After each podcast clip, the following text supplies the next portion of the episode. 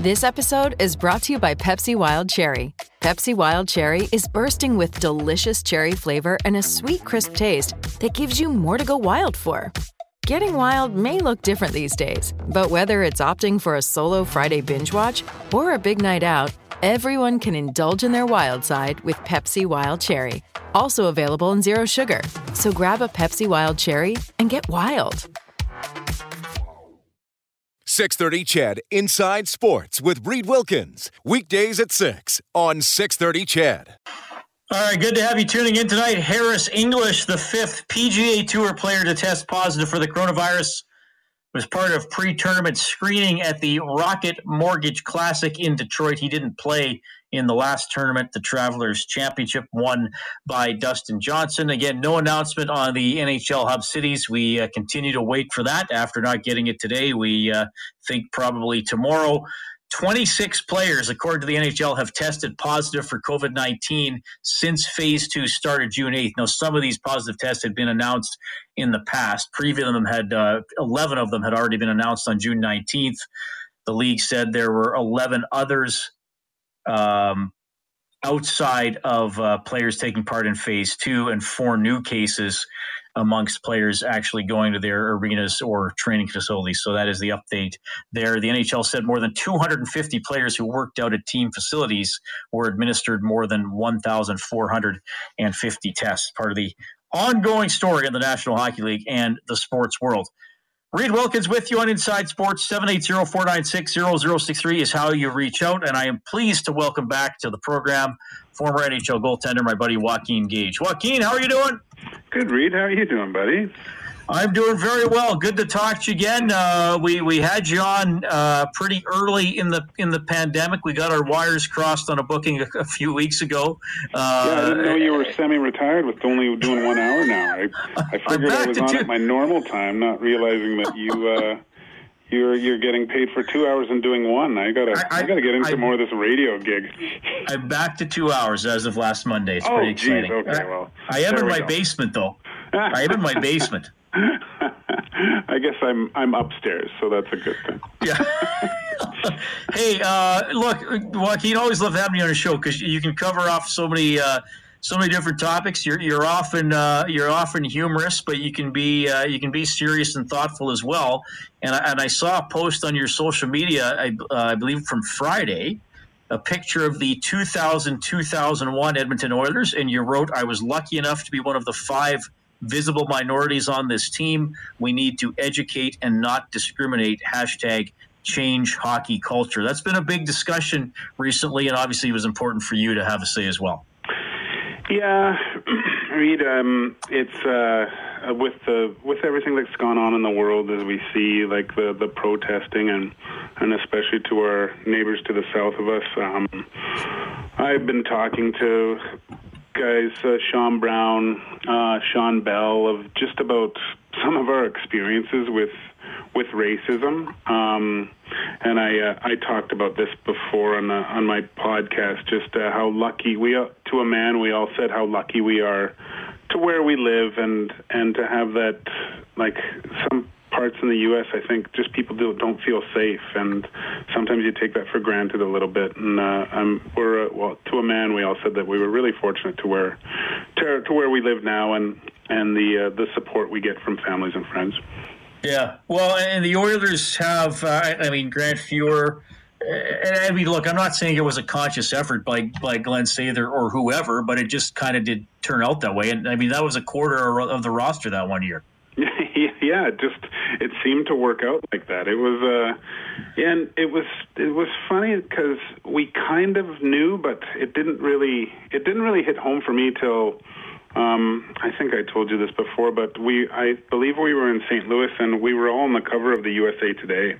Um and just a little little blurb about the Oilers and and the and the players that were playing on the team at that. And that was like I it was a realization that wow, that's that's pretty cool. That's that's that doesn't happen much. Yeah, I think the uh, I do believe the opportunity for it to happen again will will happen sooner rather than later. But uh, at that point, when the majority of players were white in the NHL, to have five guys of of color on one team, that was uh, I'm I'm proud of that. That was that was a fun time because you, it didn't matter. No one even. The only thing different I said was always that the the music was just a little bit better in the dressing room. What was your choice of music at that time? Oh, I didn't have a choice, Reed. But I just I, sometimes um, I'm not the a massive country guy, but uh, at that point you can just you can only listen to so much Garth Brooks. I'm sorry.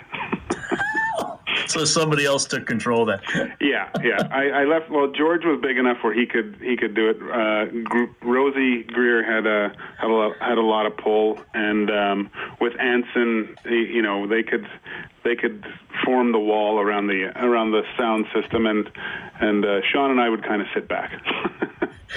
when you when you heard something that was racist, whether it was directed at you or a teammate or maybe someone you knew, and I don't know how often it happened in, in your career. Like, is it that's got to be kind of jarring? Were, were you the type of guy who, who could you could confront that right away? You might, like, I don't know. I mean, I, I can't even imagine being in that situation. It it took me years, Reed, and I would say really to the point where maybe ten to fifteen years ago, where I would actually confront the person with what they said. Um, I mean, a lot of times I was the only person of color on a hockey team, right? And someone would say something. I, I found I would always hear it. It would seem um, a lot of guys. They I think they would catch themselves afterwards and realize what they said. And I sometimes I would get apologies, but uh, for the most part, I I pretended like I didn't hear it, and um, just like uh, I had a I had a uh, something happen to me last week where um, a person confronted me to my face and was uh, a, said a very racial slur to my face, and I was I was shocked. I was just, and he made reference to that to that team with the with the with uh, us five guys on it, and I that's one of the reasons why I did post that.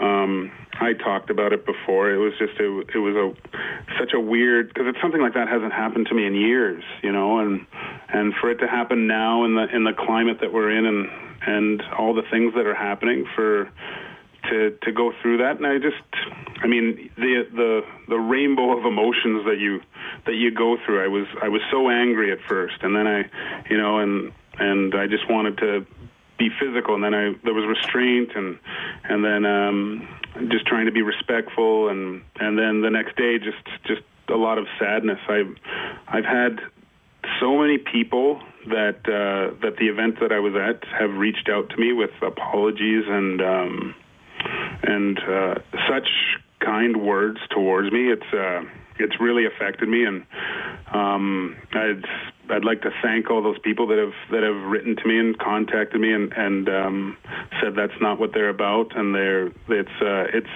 it's been an emotional couple of days for me for sure, and it's uh, it's uh, it's been a real special last few days with with the amount of well wishers that have that have written me things and and uh, said nothing but good things. So it's uh, it's it's sad that something like that happens to to maybe shed light on something so dark, but um, we're not going to change the way people think without educating them. Um, and just we need to, like I said, we need to educate and not discriminate. It's uh, it's it's a it's a it's an awful awful thing to go through, and no one should have to. Yeah, well, thanks for sharing that, Joaquin. I, I mean, I can't even imagine facing that and someone thinking that that's an appropriate way to try to communicate. Well, not even communicate, but try to say say something say something to you. Like it's still, I, I still kind of I, I still for myself find it shocking that someone not only can have those thoughts, but then can verbalize them and think that somehow they, that might be appropriate. I, I, it's it was so weird. Reed, it was like I was out of my body for a sec. I didn't know what I like. What? What just happened? What did he just say to me? I just couldn't. I couldn't process it quick, you know, and um, and all these all these things. What do I? I mean, at first, I really wanted to to borrow some of his teeth for a little bit, right? But I I couldn't do that. I was I was with uh, I was there at. Uh, a good friend of mine, James, had invited me to this event, and and uh, I was representing him and also myself, and you know, and I just uh, I excused myself from the uh, from the whole situation. It was it was too bad because it was such a great event, but um, like I said, the the people that have that have contacted me and reached out, it's uh, it's it's really warmed my heart. Well, that that's good to hear, and uh, you know, people who have the the attitude of the person who said that to you sometimes. You know they they can find themselves being ostracized from from situations down the road right? So yeah. well, well i guess yeah. we'll see how that that plays out. But th- thanks for sharing that and, and, i do appreciate that. Joaquin gage joining us tonight on uh, on inside sports. We'll we'll shift gears and, and go to down a, a, different path here. Still a hockey one but they're they're picking hub cities. Maybe tomorrow joaquin. And i know you've been following this closely and it's uh it's quite a winding road. I mean, we know that it's certainly not unanimous among the players about if and how they should be doing this. It's uh, it, it really just keeps winding around, doesn't it? Well, I I mean, I thought I was pins and needles today, you know, and I I don't know. I I I want. I don't care if it's the East or I just like to have hockey in Edmonton. Even if we couldn't go, it's just it it would make me feel better, I think, about the right. whole situation we're in. Um, I don't know if the, I believe it was, what, 15 players returned and, and are positive. So um, that's that's not too encouraging. But um, let's. Uh, I don't know what if that's going to affect their decisions on certain things. I just. I don't know. Um, in my opinion, just I, I mean, CNN is basically playing in the background most of the day in my house, and and seeing how the issues that they have with controlling this virus. Um, I just I don't know how I look at it as on the player side. I don't know how I could I could put myself in danger or even my family in danger going to a especially well Vegas with being such a a vacation spot and with airlines kind of opening straight up, you're going to see a lot more travel.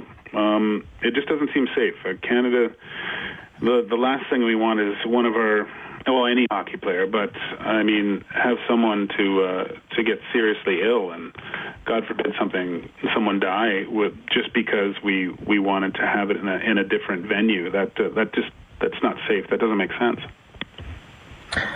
Yeah, I, I mean, I, I hope it's yeah. Twenty six total players have had it either at the training facilities or in you know wherever they're they're training since June eighth. I mean, it was inevitable that I mean athletes aren't immune to it, right? And we were yeah. finding out a lot of younger people are getting it now, and th- thankfully there aren't lot as many hospitalizations as death and deaths as maybe was feared, but we don't know about the long term effects, and we don't know exactly where it's uh, where it's going. It, it, it's just it's going to be such a strange tournament. There, there will be games at noon. There will be the the round robin for the higher seeds that won't actually be playoff games. It's I mean, once they, they get playing, I think teams will get into the swing of it, and maybe the team that just adjusts quickly to what's actually happening is is the one that's going to wind up with the cup at the end. You know, I think it's just going to be one of those throwbacks when you when you were a kid playing hockey. I remember um, going to tournaments and and you know you have those four games in one day to get to the final, right? Like. Um, it's not that it's not like guys haven't done that before in their lives. It, obviously, it was when they were a lot younger, but um, I mean, it is a game. It's a kid's game, and and for the most part, hockey players are just big kids playing something they love throughout their whole lives. Um, and I, I'm excited for that aspect of it. I just think it's I've we have to embrace what we're in right now, Reed. I mean, everything is so upside down, and uh, nothing's going to be back to what we considered normal for for a while. I don't think, um, and we're just going to have to roll with it. I think I, I I'm excited to see it. I hope it goes through. I hope we don't have any more setbacks because um, it it it would be really nice to have something like hockey to just uh, take our minds off what's actually going on here and there. Before I let you go, Hall of Fame, Kevin Lowe, Jarome Iginla going in. What do you think?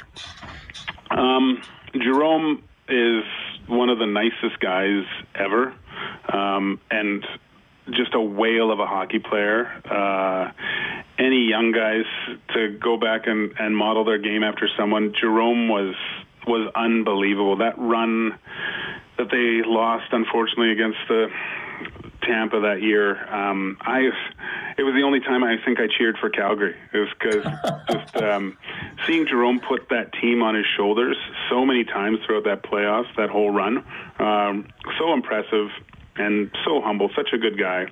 Um, and Kevin, Kevin was great. I mean, I, I got to play with him a little bit when I was first with Edmonton, and then uh, being my GM for a while. Uh, when he, I told this story when um, we were actually in New York and we were playing a little three on three after practice, and he brought his gear and played.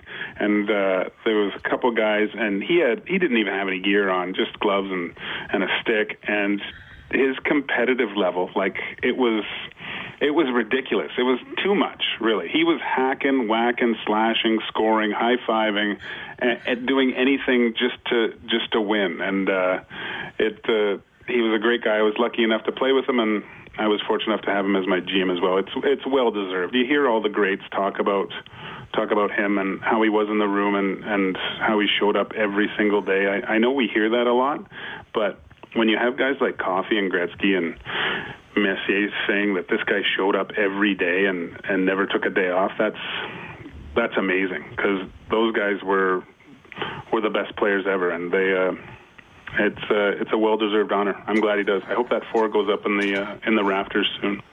Yeah, I think that's probably the next step. Joaquin, you are always a gentleman to come on the show. Uh, we covered a lot tonight. Thanks for sharing that, that emotional story. I think it's important people uh, hear that and we keep moving forward and putting incidents like that uh, in our past, hopefully, and good for you for standing up for yourself. Thanks for checking in tonight, man. We'll talk to you down the road. Yeah, thanks, Reed. Thanks for giving me the platform to do that. I appreciate it. Take care. Right on. Bye.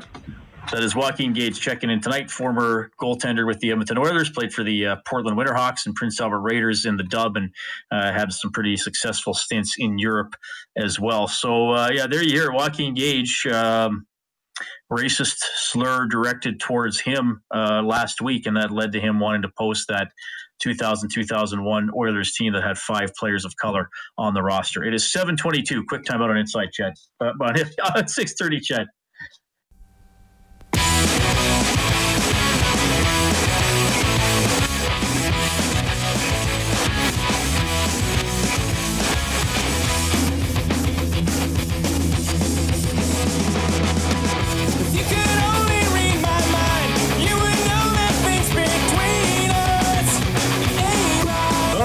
From the offspring. Inside Sports on 630. CHED, thanks so much for tuning in tonight. Always great to have Joaquin Gage on the show. Entertaining and uh, tonight very honest about uh, a racial slur that was directed at him just last week at an event. So, man, that is uh, that's tough to hear. Uh, the, what people have to have to deal with. And I mean, Joaquin's in, in Edmonton, so I mean, this isn't something we say is just an American problem or just in such and such part of the United States or, or whatever. This was in Edmonton. Somebody thought it was appropriate to, to say that to Joaquin Gage and reference a, a team he played on with some other black players as well. Pretty shocking. Joaquin told you about how he dealt with that and how he's tried to deal with similar incidents throughout his hockey career. Always good to have him on the show. We've had Brian Blessing on tonight as well, talking about Las Vegas as a possible hub city for the NHL. We uh, hope and mostly expect to get the announcement tomorrow. The NHL today saying there have been a total of 26 players since June 8th who have tested positive for COVID 19. All right, we'll update the AJHL with Ryan Bartoshyk the commissioner of the league when we get back. Inside Sports on CHED.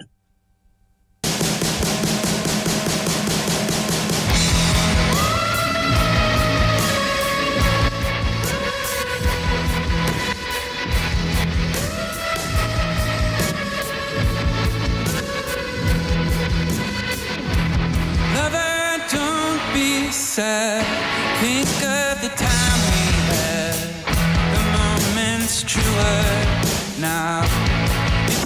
Right, thanks a lot for tuning in tonight. It's 7:33 Inside Sports on 6:30. Ched, good chat with Joaquin Gage. We've been keeping you updated on what's going on with well, several leagues that affect teams in the uh, Edmonton uh, area. Obviously, the Canadian Elite Basketball League we updated last week. We've let you know about the Western Canadian Baseball League and the Edmonton Prospects, FC Edmonton in the Canadian Premier League, the CFL U Sports. And tonight we want to talk a little bit about the Alberta Junior Hockey League, a league that is always near and dear to my heart. I spent the first seven years of my career in Lloydminster covering primarily the Lloydminster Blazers and Bobcats, but also a lot of Bonnyville Pontiacs and teams around the league as well. So it's good to welcome back to Inside Sports the commissioner of the AJ, Ryan Bartoshyk. Ryan, you're on with Reed. How are you doing, sir?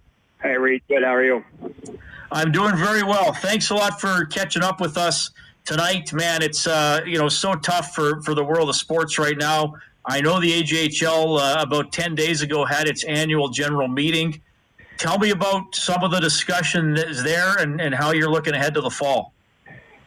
Yeah, uh, had that meeting a little later than than normal, uh, but had the opportunity to to come together and, and actually physically meet in, in Red Deer. So it was good to have some sort of normal normal situation and, and bring that group together and, and you know have some candid conversation about the existing situation and what's happening next season and and beyond. So as a result of, of that meeting, um, right now we're in the process of, of scheduling next season. Obviously, there's a number of contingencies in place and, and factors that are going to impact that season, but um, we're hoping to release a schedule here early in July. Well, what, I, when I covered the league, they usually played anywhere between 60 and 64 games. Are you still at that number? Uh, we're at a 58 game schedule uh, coming okay. up. So, um, with 15 teams in the league this upcoming season, and then 16 after that. Um, right now, we're at 58. Okay, so you're look, you're looking at a full season then. I mean, you're not going down to 40 or 45 or something like that. So that's positive. Yeah, and then you know, working with our communities and our facilities, the the reality was we needed to start scheduling and we needed to start uh, allocating some dates because as as you know, the prime user groups in the majority of those facilities. Uh, we needed to block those off and, give other user groups the opportunity to start planning uh, for next season as well. So working with those groups, we we're, we're looking at a full schedule. Um, again, there may be some scenarios where we may not start September 18th. Um, there's also scenarios where we could add those games on the back end of the schedule. So um, a couple things in place just in case we don't get that September 18th start. Are you doing anything like to reduce travel, maybe more double headers? And I know you guys do that anyway, or just having keeping all the north teams in the north and the south will play the south. You, are you planning anything like that? Yeah, we'll we'll release uh, the complete details when we announce the schedule. But obviously, those those things factored in um, when we put together our schedule, and, and even looking at what that travel looks like to start the season. The more the majority of that travel in September, October, early November just will be purely within division. Um, so we did con- consciously factor that into to the composition of the schedule. Okay, yeah, which which makes sense because okay, and I, I, Ryan, I'm just throwing everything at you here, and I know maybe yeah. you haven't decided anything. Like, are you going to be able to travel the same way? Might you have to have more physical distancing, which might mean two buses instead of one, or what's going on with that? Yeah, some some initial parameters and, and guidelines as far as you know return to play from Hockey Canada laid out some recommendations, and again, there's a lot of moving parts to to what our season looks like and, and in conjunction with, you know, Hockey Alberta and our facilities again and our municipalities, everything's going to be impacted as far as what our game looks like within the facility, how many people are going to be there.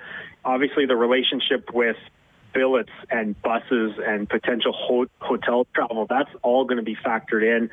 Again, hopefully we can alleviate some of that early on in the beginning of the year by, you know, just having teams go in and out and, and reduce hotel nights. But um, yeah, there's a multitude of factors that are going to impact us to start the season. Okay.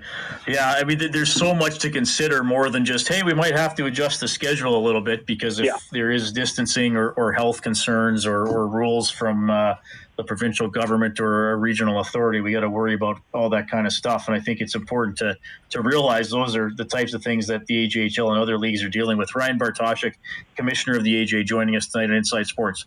Okay, here's here's the loaded question: the possibility of no fans. Can you guys proceed in that scenario?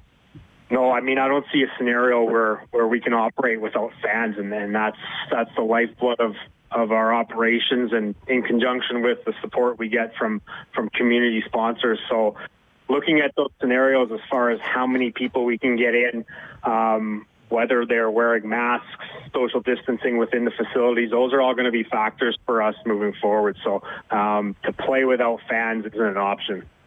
Yeah. Okay. And we got the same answer from the WHL as well. So yeah, hopefully there, there can be some sort of. I mean, there might. I guess there might be a capacity limit, but you can still get as many people as possible in. Yeah, and I think there's an acknowledgement um, from both our facilities and the government that you know the AJHL and the Western Hockey League, those are those are businesses, and um, there's going to be parameters set out, and we're going to have to follow those. But at the end of the day, um, I think it's important to recognize that um, we're, we're, businesses. We need fans in the stands. We need to be able to operate. So uh, again, we'll we'll follow guidelines and, and restrictions uh, as as much as we can to ensure the safety of, of our athletes and, and the communities. That's going to be a, obviously a, a big priority, but um, we need to be able to have people in our buildings as well. Well, and, and I wonder too for a league like the AJ, and I just know, you know, on, on your website, you do have sponsorship for the divisions and the championship, and those are some pretty large companies. You, you know, you'd call some of them even corporations, but I also know from when I covered the league, Ryan, you know, Reed's clothing store in downtown Lloydminster on 50th Street might buy a, you know, board advertising or have something in, in the program or Ryan Snack Shack with the green yeah. fries, right? And yeah. you wonder if those businesses are going to be able to have, be able to afford to, to, to pitch in this year. Well, and, and I mean, you, you talk about the HHL and you talk about the the impact and significance of, of our communities. And um, we are part of that now. And again, we're going to have to work with our facilities and we're going to have to understand that, you know, businesses are struggling within our communities and we're going to have to look at new ways to potentially generate revenue and, and support those groups that have supported our league for such a long time. So again, just another one of the factors that are going to play into us having a season and, and starting up again. Brian, before I let you go, I want to hit on a couple other things. Sherwood Park Crusaders president Kevin Love, the Ken Bracco Award for AJHL Executive of the Year. I, I think that's the first time you guys ever gave that out. Tell me a little yeah. bit about uh, about Kevin.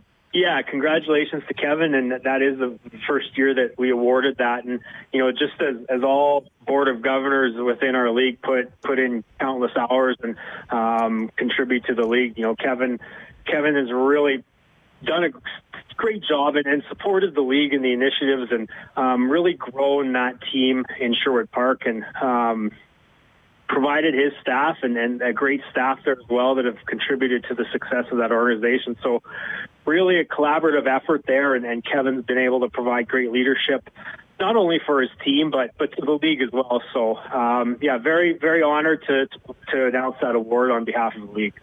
Yeah, well, I, mean, you and I have used the word community a few times in this interview, and uh, you know, I know maybe for the Edmonton area, uh, you know, I'm, I'm, guilty of it sometimes. Maybe those teams get lost in the shuffle sometimes, even though they've all done great. The Crusaders have been on a high, but you go out to the Lloydminsters, Bonnyvilles, and Camroses of the world, and you know, the the guy who's managing the you know the home hardware or or the gas station he's going to a board meeting that night you know or helping set up billets or is billeting kids himself. I mean it does take the whole community to keep these teams going. Yeah just just how everything's interconnected. And, and you mentioned it whether they're they're sitting on the board um, whether they're a volunteer whether they're a billet uh, they're all necessary for the success of our league. So again, credit to, to all those people involved in our league, from right from the, our board to, to the volunteers, um, billets, etc. So all, all integral to our league for sure. Yeah.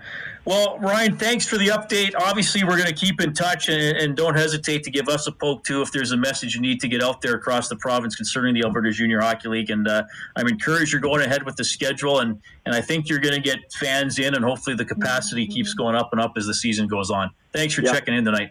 Appreciate that. Thank you. Right on. Always good to talk to Ryan. Ryan Bartoshyk is the commissioner of the Alberta Junior Hockey League. So they want to go ahead with their 58 game schedule. 15 teams in the league this year, hoping to start at September 18th. Uh, they do have that annual showcase.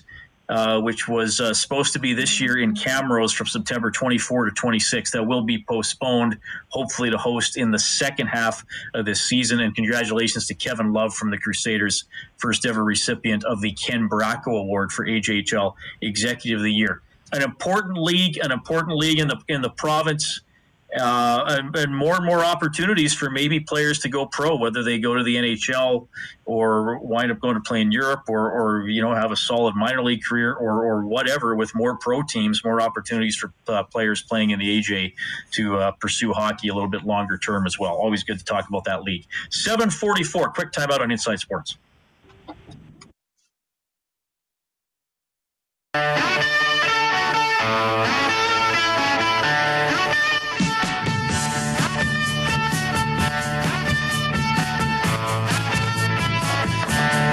Right, that is the Nuge, and maybe we'll be seeing him playing games in about a month or so. Hub Cities maybe tomorrow for the National Hockey League training camps. Uh, J- July 10th is the date they're using right now. I have heard because that's a Friday, they may just go July 13th because that's a Monday.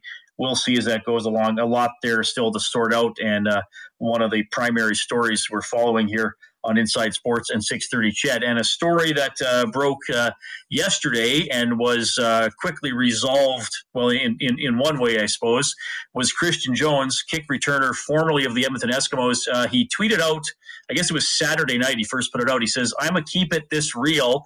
Man ain't supposed to be with a man. A woman is not supposed to be with another woman. That's me, though. Live life with safety. Uh, some people challenged him on Twitter because of that, and uh, he uh, came back a little a little angrily. Uh, eventually, did apologize, but then eventually was released by the Edmonton Eskimos as uh, we're in the middle of uh, of uh, Pride celebrations as well. And to talk about that, we welcome back to Inside Sports Brock McGillis. Brock, we have had you on the show uh, before, and just a quick recap of you know one of the ways you are defined, and that is as the first openly gay pro hockey player. So thanks for checking into this night. How have you been, by the way, before we dive into this story? I've been great. I've been, yeah, I'm doing well. Just, you know, um, trying to get through this pandemic like everyone else and feel a little cooped up in Toronto right now. It's a little crazier here than I think it is anywhere else in the country. So, but overall, it's not too bad. Yourself? I'm, I'm doing okay. I've been working from home. Uh, I'm, I'm, in my basement, so you know we're, we're making a go of it, and maybe I'll be hosting Oilers broadcasts in uh, in, in, four or five weeks. Th- thanks for coming on with with this Christion Jones story tonight. I'll just start kind of generally. When you first saw his initial tweet, and then some of the subsequent reaction, and, and him sort of firing back, uh, you know what what's going through your mind here in in June of 2020? I think nothing surprises me anymore. Um, uh, what really got me more so than anything was when he uh, accused people of being racist for criticizing him for being homophobic. Um, that that sort of got me, and it's it's dangerous to do that. It, it, it's dangerous to um, weaponize that in that way because it takes away from actual racism that goes on uh, constantly in society, and um, it, it, it, can, you know, it can take away from all the strong, uh, powerful voices out there trying to shift racism in culture. Brock, I, I, I got to ask you this this question because part of Jones's argument and an ex teammate, an ex Eskimo Nate Coehoorn came up, basically said this that they said, "Look, that that's what I believe. I believe that if you are gay or or lesbian or whatever." I, I, you know, their argument is that they just believe that that, that is wrong and they don't accept same-sex marriage or, or, or anything like that. And and we get that rhetoric where it's like, well, you know, I'm entitled to my to my opinion. When you hear that kind of stuff, how you're, you're far better at responding to that kind of thing than I am. Yeah, I my my question to people who say that are did they what if I said I believed, you know, or what if somebody said that they believe that um, women uh, didn't deserve the same rights as men, or that uh, people of color deserved less than white people? or you know pick pick the minority group. It's it's frustrating and disappointing that um, somebody's belief, a belief, not based on facts, just a belief, is wrong, and therefore they can deny my identity as a human being. I'm a human being. I'm a person. If do you think you know, uh, with all the adversity and struggle that I've gone through being a gay man in professional hockey, I would have done it like it was my first choice. you know what I mean? Um, I'm I'm proud that I'm a gay man now, and and I've learned to love myself and and accept who I am. But I mean, come on, it would have been a lot easier to be a straight guy playing hockey. So so if their belief versus my lived life, my identity are two entirely different things, and and it, it, to somebody like of color who's probably experienced racism, you have to ask like how how do they feel when somebody goes, well, it's my belief that white supremacy exists or should exist. You know, it's it's disappointing. It's really frustrating. Yeah, Brock McGillis joining us tonight on uh, on Inside Sports. You know, I, I, follow you on Twitter. and As I mentioned, you were on the show. I think I think a couple years ago we uh, we had you on the show. So we have talked before, and you have told your story. Um, look, this might kind of sound like a almost a glib way to put it, but I think you'll understand why I'm asking. Like, like are things improving? Like your Twitter account has posted some very um, positive and uplifting anecdotes as well from people you've you've related related with. Like, is there a, a generation coming up that is more accepting and you know doesn't use the homophobic language and all that kind of stuff? Is there progress? I think there's progress in the sense that um, the next generation and, and younger people have been exposed to more growing up online. Um, it doesn't matter where they're from. It doesn't matter, you know, um, if they grew up in. Uh, I grew up in northern Ontario where there wasn't a ton of exposure to diversity, or you know, if they grew up in major centers, uh, they're being exposed to the same things through social media and different platforms. So because of that, it's normalized in a sense to see a trans person online. It's normalized to see gay people or lesbians or bisexuals or anyone else from the community.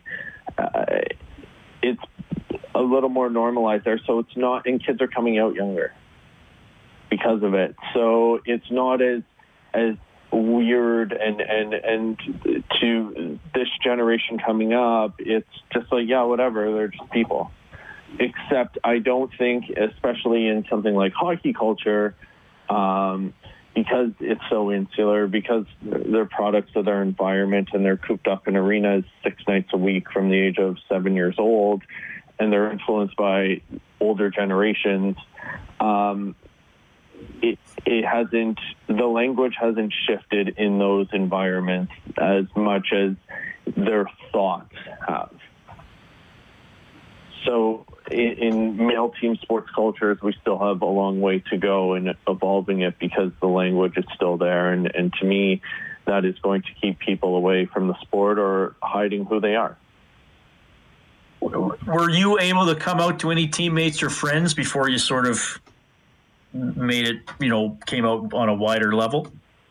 No, you know what? I wasn't out. I was. Um, I come out to uh, the first. One of the first people I came out to was Brendan Burke, and um, one day Brendan sent me a message and it said, "I can't wait for the day that you're up to your family like I am to mine." And um, I didn't answer him out of fear. Not that my parents wouldn't be inclusive or supportive, but my dad coached AAA and junior hockey for 30 plus years. He scouted in the OHL for a while. My brother was the first round pick in the OHL, played professionally. And I worried that they would become more sensitive to the language used in locker rooms and stand up to it and accidentally out me. So I ignored his message, and two days later, Brendan passed away. And that's when I came out to my family and to my friends. But I remained closeted in hockey for a long time. Actually, even after I retired, I stayed closeted in hockey because I started working with athletes in Sudbury, and I feared that parents wouldn't want their kids working with me. Only to find out a few years later that they all knew. And uh, that was part of the reason why I came out publicly. And because uh, hockey associations basically stopped letting me, they, they were gatekeeping me, they were stonewalling my business, and I wasn't allowed to work with their athletes in season. They kicked me out. Um, so I came out in an article for Yahoo Sports in 2016, um, where I came out publicly, and from there I've, um, you know, sort of had ex-teammates, friends of mine, whatnot, people I'd lost contact with, uh, hockey people from around the globe reach out, and now I travel the world speaking and sharing and empowering. Well, Brock, we, we appreciate you, you sharing tonight. Your, your perspective is, is very important. I, I think the way you, you explain everything provides a lot of clarity as well. And I appreciate you doing that. So thanks for, for checking in tonight. Really appreciate it. I'm sure we'll talk again down the road. And uh, and all the best. And enjoy the NHL whenever it's going again. well, thank you so much. And hopefully you're back broadcasting games soon. Right on. That is Brock McGillis checking in tonight on Inside Sports. Uh, Christion Jones and his tweets, the jumping off point for that, and Jones has been released by the Edmonton Eskimos. Okay, besides Brock tonight, you heard from Ryan Bartoshyk, the commissioner of the Alberta Junior Hockey League. Joaquin Gage was also on the show. Brian Blessing from the Vegas Hockey Hotline. Thanks to everybody who texted in. Always good to hear from you. Tomorrow, maybe we'll be talking about Hub Cities we shall see. Don't forget Bob Stauffer has Oilers now from noon to 2. Thanks to Kellen Kennedy, our studio producer. Dave Campbell is the producer of Inside Sports. My name is Reid Wilkins. Take care.